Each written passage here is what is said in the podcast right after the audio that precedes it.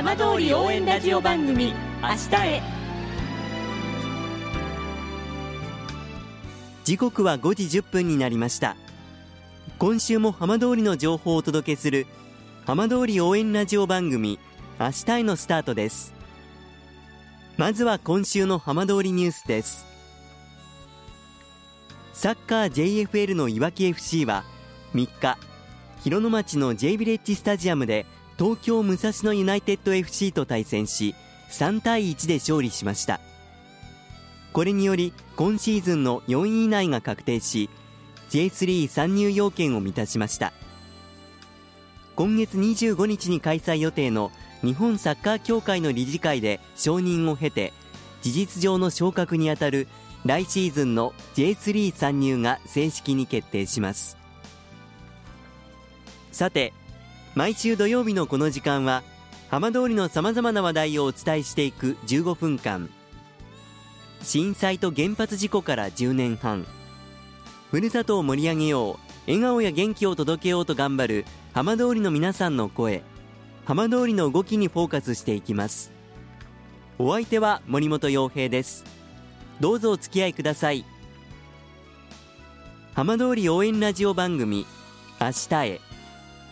この番組は地球を守る未来をつくる東洋システムがお送りします。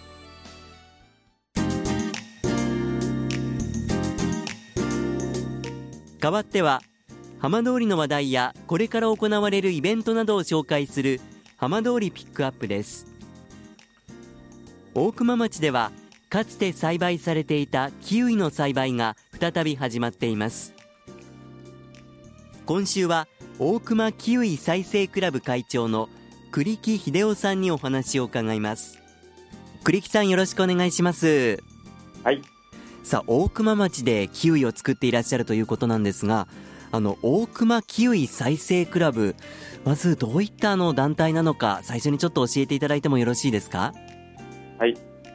大熊町のお名産であったキウイをもう一度お大熊町の方で育てていくということを通してですねもともと町に住んでいた方ですとかあとは町の復興に興味を持って関わってみたいという方に、えええーあとそれから新たに移り住んでくる方など、まあ、そういった方々が交流できる場を作っていこうということを目標にえー活動しております。で苗木の方はですね、ええ去年の4月に植えたので今2年生というところでまだまだ小枝のような状態なんですけれどもおまあ、最初の収穫ができるのはうまくいって通常3年程度かかるというふうに言われているので来年はまあどどうかなというところで今はあ木を大きく育てるためのお草刈りだったりとかあとはあ枝をを整えたりするこう剪定であったりとかあとはあキウイのつるをですね、えー棚にくくりつける誘引というようなあー作業をやりながらまずは少しでもお実がまず取れてくれるようになることをですね心待ちにして活動をしているというところです。まあいろいろと地道に活動されているわけですねはい、そうですね。最近もいろいろと活動されたということなんですがどんなことをされたんでしょうか？はい、えっ、と、まあ、ただ単にその果樹園の管理をしているというだけだとなかなかこう面白みがないので、まあ、将来的に実がなった時のことをイメージしながら活動しようということで、えーこの活動を指導してくださっている大熊から千葉の方に避難をしてキウイ栽培を再開させている関本さんというですね、えー大熊で3代続く梨農家を営まれ営まれていた方のところに行って、えー10月の中旬にはですね収穫体験をしに行ったりとかあとはその時に分けていただいたあキウイを使って、えー試作品みたいなものを作ったりとかっていうことをしています。と10月の末にはですね大熊町に新しくできたリンクル大熊という交流施設があるんですがええ。その中にあるキッチンスタジオで、えー町民ですとかあとは東京から来たあこの活動を応援してくださっている若者に今来てもらってでキウイゼリーですとかあとはいちごミルクみたいなものを真似てキウイミルクであったりとかあとはキウイの中をくり抜いてその中にいろんなもの、まあ、甘いものであったりとかあとは肉とキウイってよく合うと言われているのでローストビーフだったりとか、サーモンだったりとかを入れてみてで新たなこうちょっとした産品を試しに作ってみるみたいなそういう活動をしたりしていました。でまあ、そのイベントの前段階ではメンバーでどんなものを作るかっていうのをこう決めたりする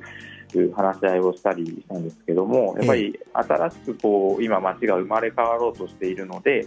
その大熊町の今のイメージを伝えられるような作品を作ろうということで、えー、まあ、写真映えっていうのもちょっとこだわったりはしたんですけれども、ええ、そういった街がこう少しずつ動き始めたっていうイメージが伝えられるものをですね参加者の皆さんと楽しく作ることができたのかなというふうには思っています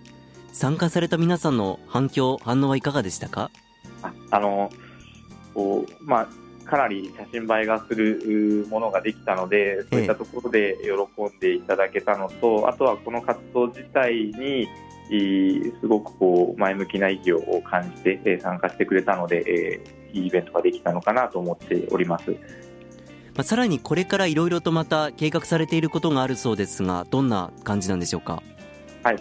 えっとまあ、今回のその施策を作るイベントは今回でこう終わりというか途切れてしまうということではなくて、ええ、今後のそのキウイクラブの活動を広くですね知ってもらうためにもそのを作った試作品だったりとかまた違う試作品も今後作っていこうと思っているもう少し日持ちをするようなものも作っていこうと思っているのでそれをですね、まあ、名刺代わりみたいなものにして、えー、いろいろなあところでイベントで配布をして、えー、活動を PR しながらですねまたそれを食べてくれた方々の意見を聞いて次のその改善ですとかあ、まあ、皆さんの意見を取り入れながらの取り組みにつなげていければと思っています。で直近ではですね神奈川県の横浜市役所の近くで北中フェストというイベントが11月の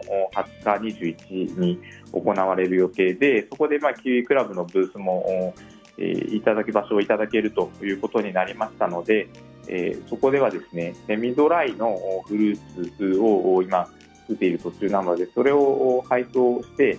まあ、あのさっきもお話をしたように、キウイクラブを PR しながら、あとは皆さんの意見を聞いて、でえー、次の取り組みにつなげていこうという計画をしております。まあ、着々といろいろなことを一生懸命やってらっしゃいますが、改めてあの今後、こんな目標に向かって、まあ、夢といいますか、あの栗木さん、そのあたりはいかがでしょうか？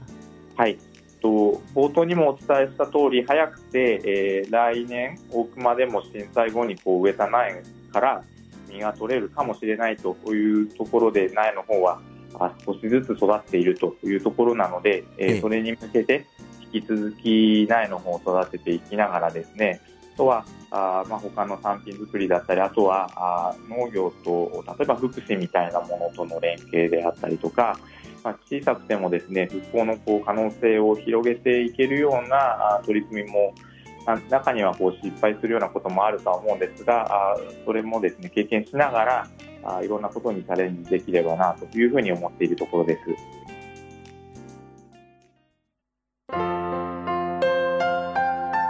浜通り応援ラジオ番組明日へ。